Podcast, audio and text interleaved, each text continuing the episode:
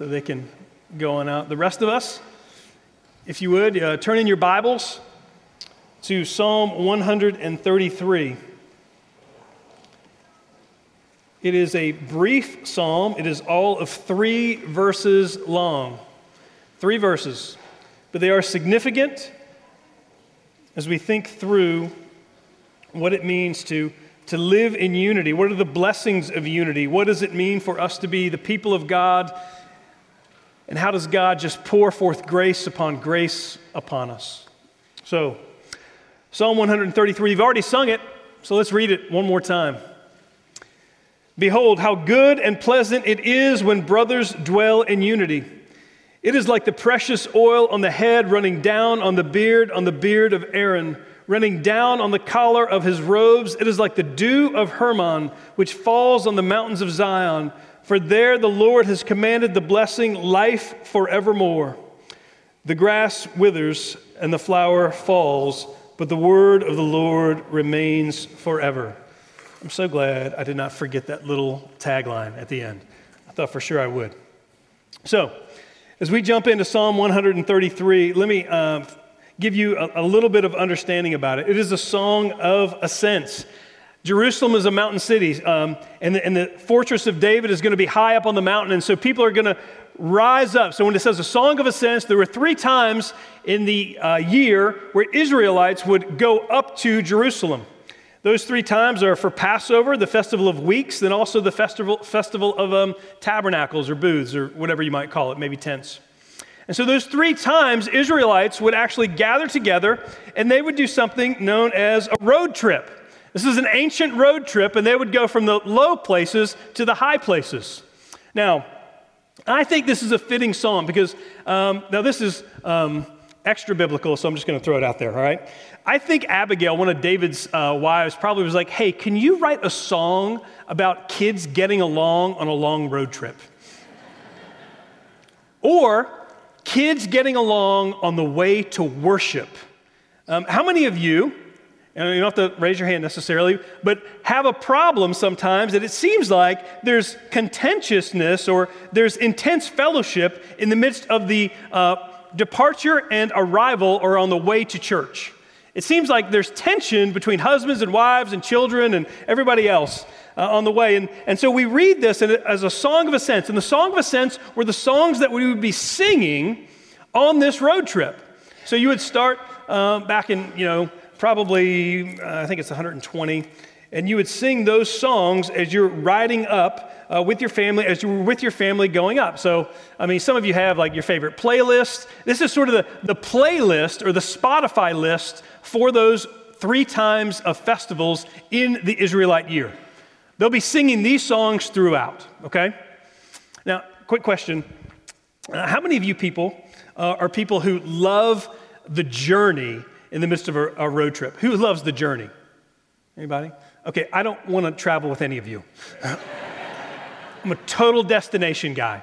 You know, like I want to get there. I'm like calculating like how fast I'm going to get there, what miles per hour. This is what we got going on. You know, like we, we try to time our stops where it's like a bathroom, gas, everything. You know, sometimes we'll feed our children salt tablets so they can't, you know, I mean, all of those kind of things. We're trying to work it out. So, you know, we're, we're destination. So this is the destination of where we're going. We're going to look at um, Psalm 133 and, and see these things.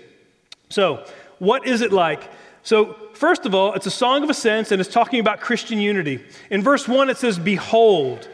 And, and, and behold there sort of means we don't see this very much. Behold. And when we do see it, it is a magnificent thing in the midst of our families, in the midst of our community. Behold, how good and pleasant it is when brothers dwell in unity. How good and pleasant it is. Now, the idea there is this idea of goodness. What it, now, goodness is an attribute of God. How good. And so the, the goodness of God, it's defined, um, I'm thinking, I'm quoting Ligonier here. It sees it, the goodness of God is this it means that the Lord is not evil and that he does not love sin and indeed cannot even be tempted with evil. It is synonymous with some aspects of what we typically call divine holiness, which refers both to God's being set apart from everything else and to his moral character. So essentially, when it's good, we know that it is right. There's nothing evil in the midst of it. So it is good. Now, the idea of pleasantness is this idea of, of delight. You know, that there's something that is sort of sweet to the taste. There's a, a, a, delighting in this. And what we find is in the very first verse, it says, How good and pleasant it is when brothers dwell in unity. Well, there are some things, there are some things that are good, but they are not pleasant, right? We get that. Good for us, but not pleasant. Let me give you an example. Um, in Romans chapter 5, verse 3, it says, Not only that, but we rejoice in our sufferings, knowing that suffering produces endurance, and endurance produces character, and character produces hope, and hope does not put us to shame because God's love has been poured into our hearts through the Holy Spirit who's been given to us. In that reference, it's talking about our sufferings. Our sufferings in the midst of that are good for us because they produce endurance and character and hope but they are not pleasant, right? Make no mistake, our sufferings are not pleasant or delightful. In another verse in 1 Peter chapter 1 verse 6 and 7 it says this about trials in this you rejoice though now for a little while if necessary you have been grieved by various trials so that the tested genuineness of your faith more precious than gold that perishes though it is tested by fire may be found to result in praise and glory and honor at the revelation of Jesus Christ. So there's this aspect of trials that bring about the testing of our faith, which then it is tested by fire, but it's found to be firm and, and secure and leading us to worship. And so there's this sense in which our trials and our suffering are good because they produce in us character and hope, but they are not pleasant. Now, there's some things, because of the illusion of sin, that we actually think the, the illusion of pleasantness but they are not good, certainly, right? So things that are seemingly pleasant, but not good, okay? For example, addiction. Addiction seems pleasant to the one who is wrapped up in it, but it is not good. If someone says, if I don't get this, then I cannot be happy, or if someone is pursuing addiction because they're trying to numb oneself to the pain of life. Another thing that is you know, seemingly pleasant but not good. How about adultery? Your breaking of covenant bonds. It destroys families. It brings about doubt within generations about what love really is. It destroys relationship. Or how about this one? How about something that is seemingly pleasant? And this one, this one's a, you got to use your imagination on this one a little bit. How about anger? Sometimes we actually think that holding on to our anger holding on to bitterness um, will soothe us rather than recognizing that it actually is devouring us the closer we hold it to our hearts. Know, those things are seemingly pleasant, but they are not good. But look at what Again, Psalm 133, verse 1 says, Behold, how good and pleasant it is when brothers, and this is not just brothers, but brothers and sisters, we're talking about the family of God here, when, how, how good and pleasant it is when brothers dwell in unity. And, and, and think about this. You know, if, if, it's not only going in the same car is a challenge sometimes on a road trip, um, especially thinking about this when we're, we're going to church or we're going to worship and we're going to a festival and we're going to be surrounded by our family members. Anybody here have a heightened sense of anxiousness or anxiety every Thanksgiving and Christmas because there might be some conflict with people in your family? Like you're, you're concerned about that? Or you're concerned about what might be said?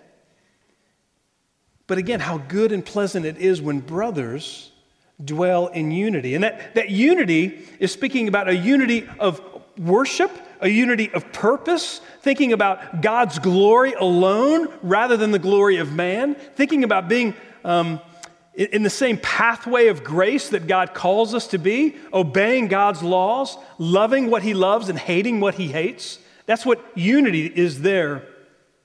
And there's two similes, and these two similes in, in verses 2 and 3 give us some instruction, give us some understanding. And in verse 2, it says this, and we sang this, and I'm sure you probably haven't, I, would never sung it till, you know, not re- till recently, uh, about the oil on the head and the running down of the beard on the beard of Aaron. It is like, so this simile, this unity, this good and pleasant thing, this unity, it is like the precious oil on the head running down on the beard, on the beard of Aaron, running down on the collar of his robe. Now, the idea there is that there's actually an anointing that is done from God uh, upon this high priest Aaron, right? So th- this is what we see in Exodus chapter 30 we see that oil, this special oil, that was a mixture of myrrh, cinnamon, canai, and, and cassia in Exodus chapter 30, is poured upon Aaron. This oil is put upon Aaron, and it's not just a little bit of oil, right? Like it's a lot of oil. And so this oil hits him in the head and it begins to run down. And, and it not just anoints his head, but rather it flows all the way down to his collar, to his robes, and all the way down to the floor. And there's this, this aspect of this overflowing anointing that comes from the Father, because the anointing of, of Aaron is from God. And so, this, this unity that is uh, used here, uh, the Christian unity, is said to be from God, a blessing from God that comes from God. And not only does it hit us, it overwhelms us at times. But it, it, there's also this idea that it goes from the greater to the lesser. So, this, this idea that the, the unity that occurs when, when you have a church and you have unity at the top, that the people in the, uh, who are just beginning to go to the church, there's a blessing that occurs when there's unity and there's love in the midst of the body of Christ. And we see this, that it goes from God down to the high priest, and then the high priest, and again, this is a, a, fragrant anointing oil. So, not everybody that came in contact with the high priest was going to get uh, a whiff of the high priest, and it was going to be glorious to their senses. And so, there's this, this benefit that occurs with the people of God when the leaders in the midst of the people of God are, are unified. And it goes sort of from the greater to the lesser. We also see this in the second simile, it says in verse 3, it is like the dew of Hermon. Now, Hermon, Mount Hermon, was the highest mountain in Israel, and it was located several hundred miles north of Jerusalem. And it was a, a place where it was snow capped. And so you're in a, a desert region. Um, and I can't remember the exact mountain, but I remember being in Arizona, and my wife and I, Katie and I, were in Flagstaff in June. Uh, and we were in Flagstaff in June, and in Arizona, the big mountain there still has snow on it. Like it's incredible that, you know, at 8,500 feet above sea level, but in Arizona, in northern Arizona, there's still snow on this mountain. And in a similar fashion, the snow will melt from Mount Hermon and it will flow down. And the, melt, the melting snow, the snow covered mountains, uh, it will seep into the rocks and the channels and the pores, and it will feed springs at the base of the mountain, which form streams and rivers, and these merge to become the Jordan River, which benefits Jerusalem. And so, in the midst of a desert region, in the midst of this family road trip, you would see Mount Hermon off in the distance, and you would know that that is a place of great growth. And that Jerusalem would actually benefit, the people of God would benefit. And there's this idea that the psalmist is giving, that David is giving us, that from the heights to all the way down through the valley, that, the, that this idea of unity is a blessing from the greater to the lesser. So, in a family, for example, when there is unity with the mother and the father, the children are blessed. When moms and dads are getting along well, children are blessed in the midst of that family.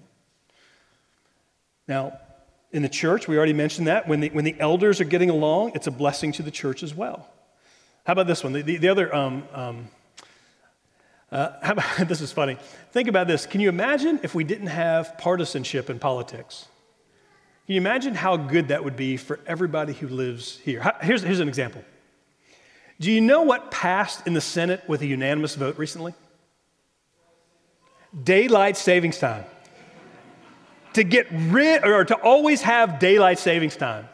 I think it's like the first unanimous vote that we've had in a long time, and I hope that we all benefit from just being on daylight savings time all year long, you know, in the future, especially because people won't get all mixed up at church, right? So even from the Senate, the people of God will be blessed because everybody should be here on time and it will be a good thing, right? It's a good thing. Now, From the greater to the lesser, we see the blessing of that, the, the blessing that occurs. It is anointing from God, it is unity that flows from the greater to the lesser, and it is also this sense in which unity is a foretaste of heaven. Because in verse 3, after it talks about this oil running down on the beard of Aaron and, and, the dew of Hermon, it talks about, For there the Lord has commanded the blessing, life forevermore. And, brothers and sisters, there will be a time in heaven where there will be no more conflict, and we will all be with our brothers and sisters in glory, worshiping, and there'll be no sin. And there'll be no, you know, I mean, there'll be no hope, there'll be no faith but there will be great love. And in the midst of that love, there will be great unity that occurs within the body of Christ. I mean, that's the beauty that we see. Now, the blessings that we see from this unity, we see that it is good, we see that it is pleasant, we see this anointing from God upon, upon the people of God we see this dew, which, which runs from the greater to the lesser, which brings growth. So, this idea of unity within the body of Christ, you know, is, is good, pleasant. It is anointing so that we can go forth. It causes growth. God actually blesses it, for there the Lord has commanded the blessing. And then finally, it's this idea of eternal life, and it's a foretaste of heaven. Those are all the blessings of unity within the body of Christ. But let me ask you this. Have you ever seen, um, or have you ever been hurt by somebody in the church? Have you ever been disappointed by somebody within the family of God? You see, that the struggle is that this side of heaven, there's going to be friction and there's going to be conflict. And we could call it a, a whole list of things. I mean, we could call it. Um, you know, anger or acrimony or annoyance or displeasure or enmity or fury or indignation or outrage or resentment or temper. But this side of glory, um, there's going to be conflict and there's going to be friction within the family of God. So, what do we do with that? What do we do in the midst of now? This is my first week, all right? So I am not pointing to anything in particular at all. This is just Psalm 133, okay? Like I, I, I preached this uh, uh, a while ago, and one of my uh, elders came up to me, and then after preaching this, he goes, "What's wrong? What happened? Like what happened that I'm not aware of?" And I'm like, "Nothing, Dale. It's okay." He goes, "Are you sure?" And I'm like, "Yes. It's just Psalm 133. This is what we're working through." But the reality is, like, if we live um, in the family of God together, there will be some friction at times. And there will be times where the people of God hurt you and disappoint you greatly. And what happens in the midst of that is that we have such high standards for the people of God that when they disappoint us, we're, we're devastated at times. Let, let me, let me give you um, uh, there's a guy named Mike Minter who's a pastor in, in uh, Virginia, and he actually um, talks about the anatomy of a conflict. And here's what he says, and I thought this was beautiful as it outlines what happens in the midst of conflicts in the church, okay? He said there are 14 things. You don't have to take notes on these. 14 things that occurs. First, an offense occurs within the church. It's going to happen, right? Hey, by the way, yeah, I'm new, but at some point I'm going to offend you. I'm going to let you down, just so you know, right? That's going to happen. It's going, I probably, it might have already happened, okay? And I'm sorry, okay? I'm sorry. So, number one, an offense occurs. Two, a biased view of the offense is shared with friends. So rather than going to the person, you go to your friends and you share a biased view of the offense with your friends. Three, your friends take up the offense in the midst of the church. Four, sides begin to form in the church. Five, suspicion on both sides develops. Six, each side looks for evidence to confirm their suspicion, and you can be sure they will find it. Seven, exaggerated statements are made. Number eight, in the heat of conflict, those involved hear things that were never said and say things they wish they had never said. Number nine, third parties, no matter how well intentioned, can never accurately transfer information from one offended party to the other offended party. Number 10, past offenses unrelated to the original offense surface. Number 11, integrity is challenged. 12, people call each other liars. 13, those who try to solve the problem, i.e., church leadership and elders, are blamed for not following the proper procedure and become the new focus. The original problem is disregarded, but now it's the process and the leaders in the midst of the process who are now being run over by the bus of public opinion, or one side versus the other side. 14, many are hurt. 14 steps. Let me give three observations on that list. First, that is pretty much spot on with what I've observed in a number of churches, and I wish it weren't the truth. Second, it seems that once you get to step five, which is suspicion builds on both sides, it's pretty hard to f- pull out of the nosedive. It's really hard. And then, third, conflict in the church makes me long for Jesus to come back sooner. So, what do we do with that? What do we do with that list? Well, let me give you something what I call um, some gospel dynamics with regard to that. How do we put this into practice tangibly in the midst of our lives? So, whether or not it's in the church, whether or not it's husbands and wives in your family, you know, uh, where it is, let, let, me, let me give some, some, some, some help. Um, there's a book um, that's called Good and Angry by a guy named David Powlison. It's a great book. As a matter of fact, this will be the book that we use as our summer reading book. So we're going to encourage the whole church to read this book called Good and Angry. Let me read for you all of chapter 2, just because I love it so much. Chapter 2, here it is. Um, it says, you know, do you have an anger problem? That's, that's the name of the chapter. And the um, whole chapter says, yes. then it just moves on. I memorized that one.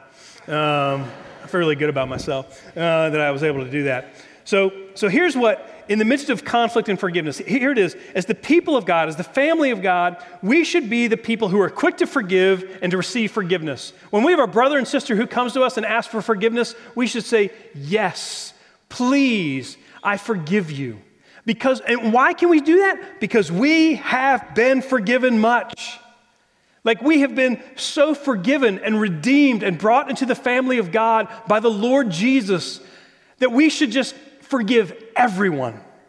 And I know that you will be hurt by people that you are closest to.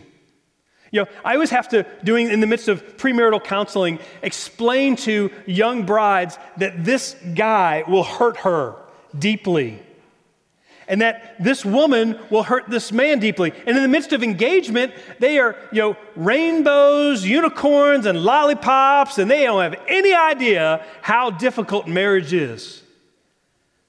But what does it mean to forgive? And what does it mean to, to pursue forgiveness? Well, Powlison does um, uh, something remarkable. And, and here's what he says first He says, Forgiveness comes in two forms. And I think this is really helpful. This, Matter of fact, I wish somebody had told me this. Um, he just wrote this book probably about three, four years ago, but I had never encountered this anywhere. And, and, and quite frankly, I was kind of angry that nobody had written about it. I'm just kidding. You know, I mean, I, yeah, that's why I was reading the book. Um, but he says forgiveness comes in two different places. He says, first and foundationally, you forgive another person before God, whether or not that person admits or even recognizes any wrong. This is called attitudinal forgiveness. Listen to how Jesus speaks of the vertical dimension of forgiving another person from Mark 11. Whenever you stand praying, if you have anything against anyone, forgive, so that your Father also who is in heaven may forgive your trespass. Now, in this Mark 11 passage, Jesus says to deal with whatever you have against anyone else. He doesn't even tell you to try to sort out what really happened or whether it was a real wrong or only a subjective feeling of offense. conflicts can be impenetrably complex. Did you actually do something against me? Or did I misunderstand what you were doing? Or was I just being hypersensitive? Often it's hard to know what really happened because so much was happening in both parties. Trying to figure out the definitive explanation leads to more disagreement and outrage. Instead, Jesus simply says that if you have anything against anyone, forgive. That's the vertical. Another place in Scripture that he deals with this. He says this in Matthew chapter 6. He says, Pray then like this Our Father in heaven, hallowed be your name, your kingdom come, your will be done on earth as it is in heaven.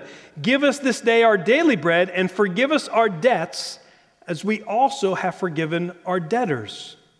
Now, in, um, he goes on to say, well, I'll just keep reading it. And lead us not into temptation, but deliver us from evil. For if you forgive others their trespasses, your heavenly Father will also forgive you. But if you do not forgive others their trespasses, neither will your Father forgive your trespasses. Notice we don't usually say the last part when we say the Lord's Prayer.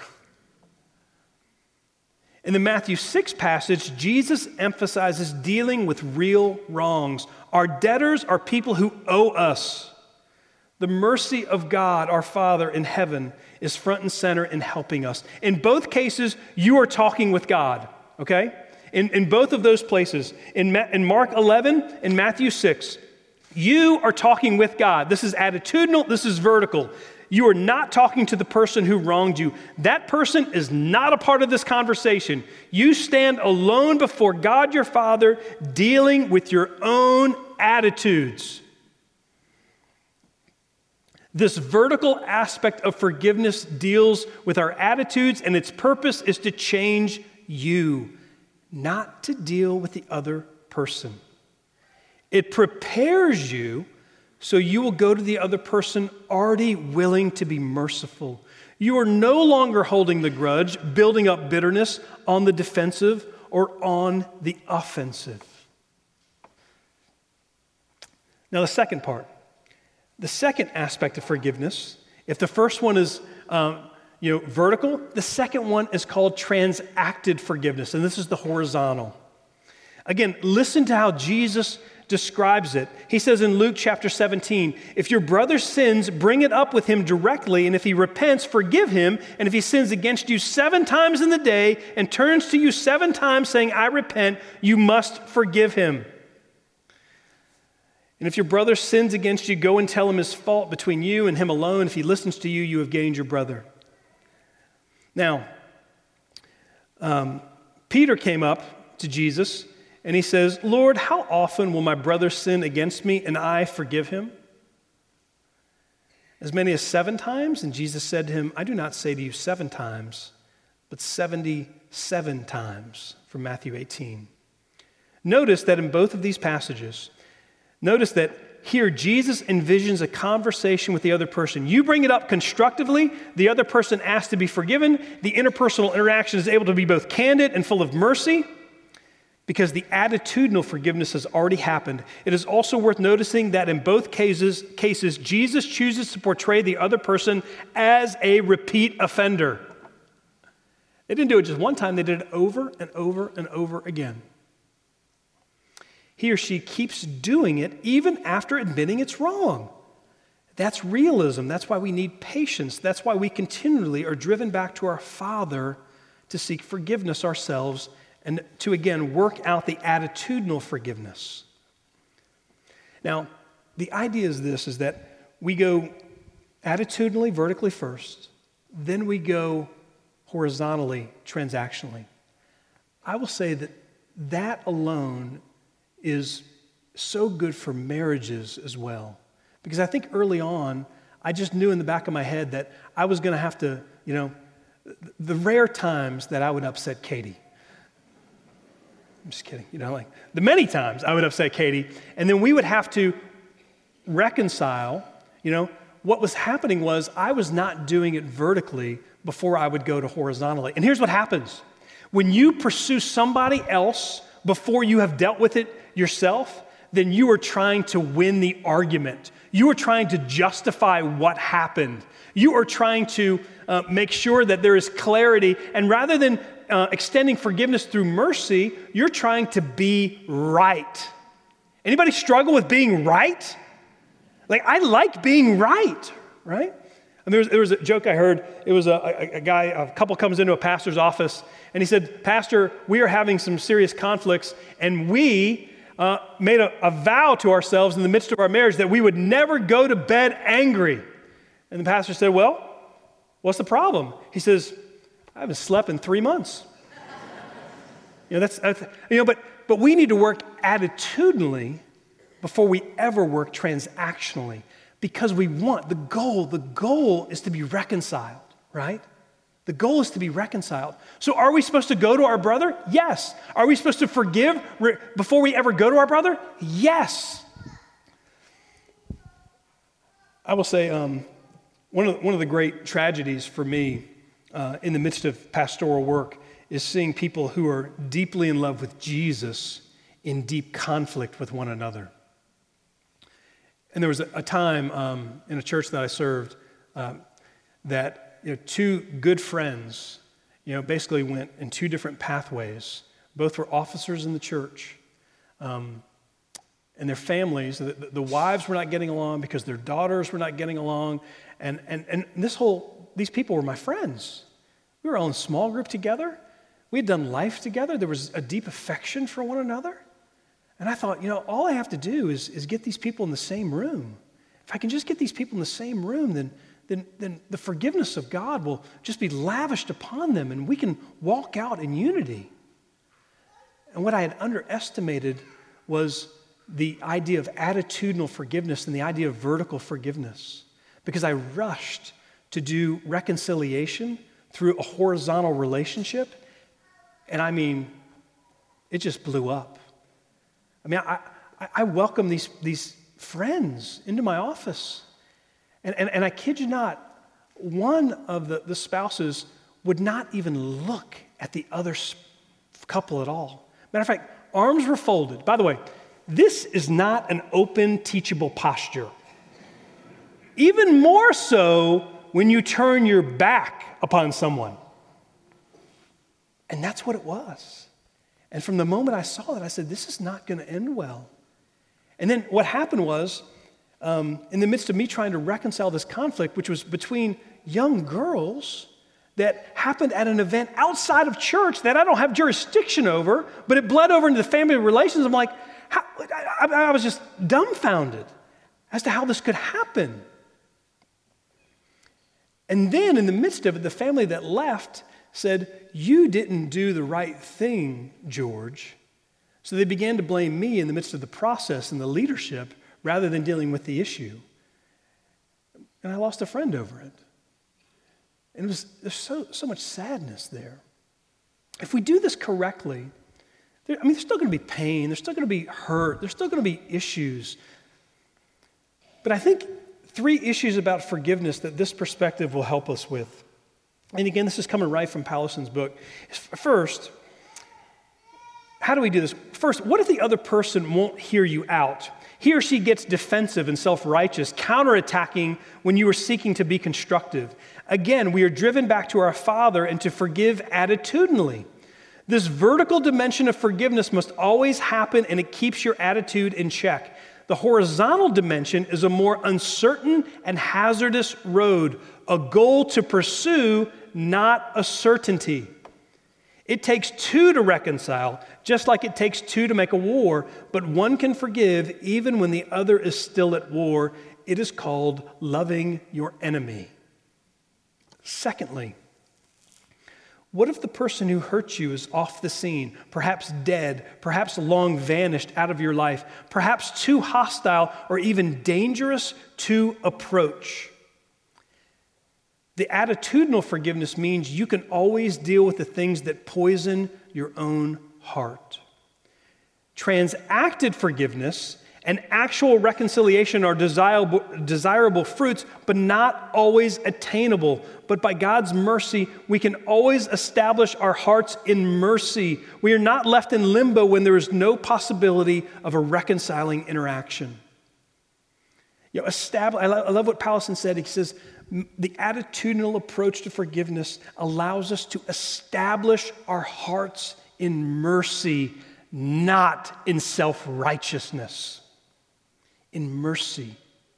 And again, mercy is, you know, if, if grace is unmerited favor, mercy, defined a little bit differently, is not getting what you do deserve. Okay?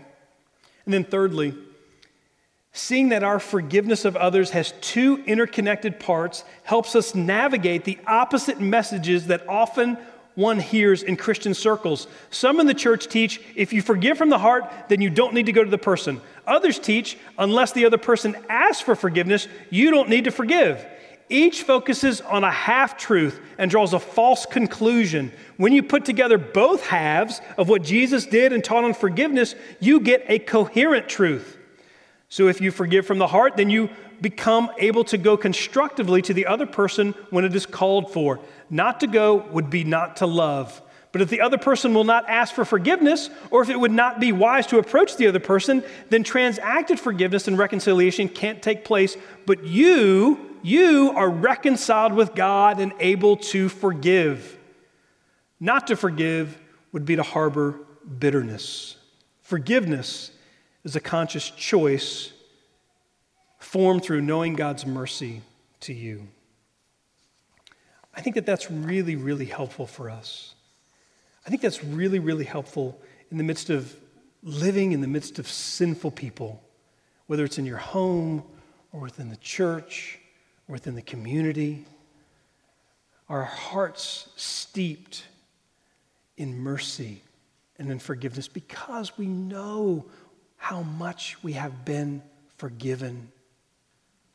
Because when Jesus died on the cross, all of our sins are forgiven past, present, and future. Think about that. That you are called a child of God because of all that Christ has done for you. You are forgiven, and forgiveness has great power in the lives of believers. Let me illustrate that. Some of you are familiar with this story, but it's, I could hear this story weekly, and it would be good enough. So, this is um, Corrie ten Boom. Many of you know this story. And I'm, I'm reading the story out of the, a book by Thaddeus Williams, Confronting Injustice Without Compromising the Truth. Um, he says this, and he, he, he's quoting the Corrie ten Boom story. Corrie ten Boom, as she, um, she confronts the Nazi officer responsible for the death of her sister at the Ravensbrück concentration camp. Yeah, Corrie ten Boom, and she was in prison because they were hiding Jews in their, in their home, and her sister died. Her sister Betsy died. And here's the story Betsy and I had been arrested for concealing Jews in our home during the Nazi occupation of Holland. This man had been a guard at Ravensbrück concentration camp where we were sent. Now he was in front of me, hand thrust out. A fine message, Fraulein. How good it is to know that, as you say, all our sins are at the bottom of the sea. And I, who had spoken so glibly on forgiveness, fumbled in my pocketbook rather than take that hand. You mentioned Ravensbrück in your talk, he was saying. I was a guard in there, but since that time, he went on, I have become a Christian. I know that God has forgiven me for the cruel things I did there, but I would like to hear it from your lips as well, Fraulein. Again, the hand came out. Will you forgive me? And I stood there. I, whose sins, had every day to be forgiven and could not. Betsy had died in that place. Could he erase her slow, terrible death simply for the asking? It could not have been many seconds that he stood there, hand held out, but to me it seemed hours as I wrestled with the most difficult thing I have ever had to do. For I had to do it. I knew that.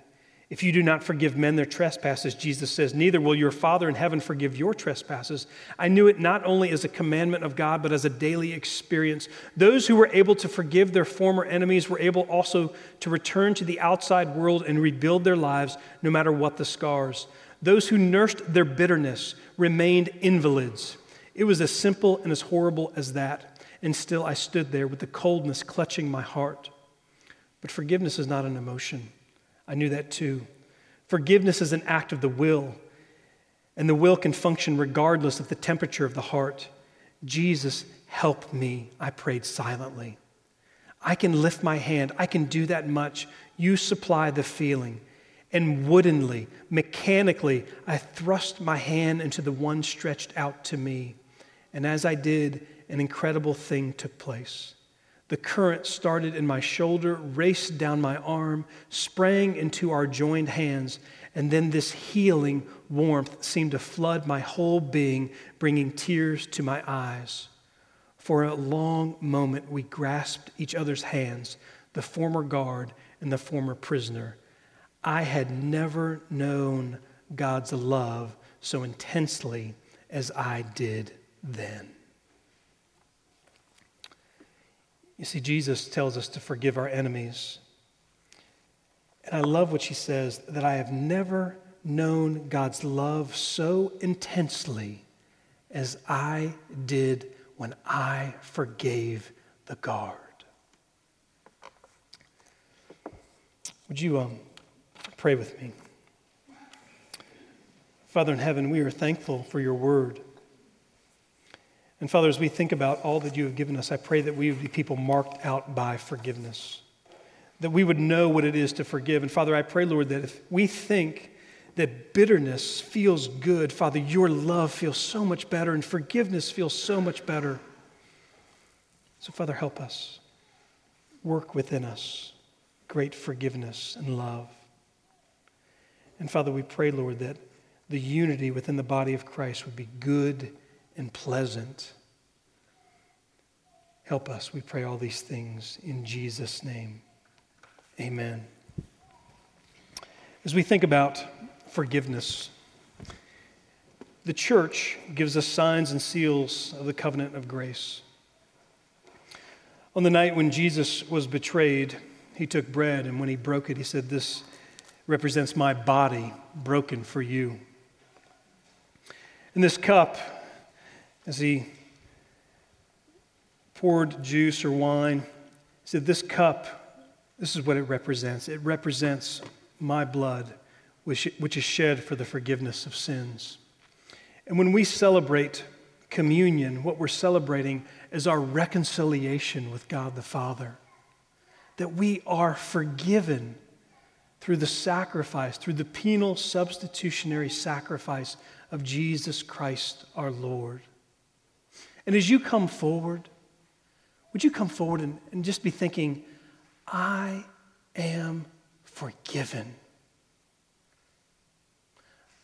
I am forgiven. And then as you leave, I want you to think about is there anybody that I need to forgive? Again, this is not the table of grace Evangelical Presbyterian Church, but rather this is the table of the Lord.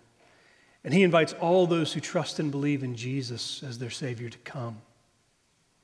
If you don't believe in Jesus, if you're not sure you're a sinner, if you're not sure that you're forgiven, then I would say don't come forward, but rather accept Jesus this day and be welcomed into the family of God. Brothers and sisters, this is a foretaste of what heaven will be like. This will just whet our appetites for a day when sin will be no more. Again, the, the bread represents his body, the cup represents his blood shed for the forgiveness of sins. In Hebrews chapter 9, verse 22, it says, Without the shedding of blood, there is no forgiveness of sins. And Jesus has shed all the blood necessary for us to be reconciled to the Father. And would you come?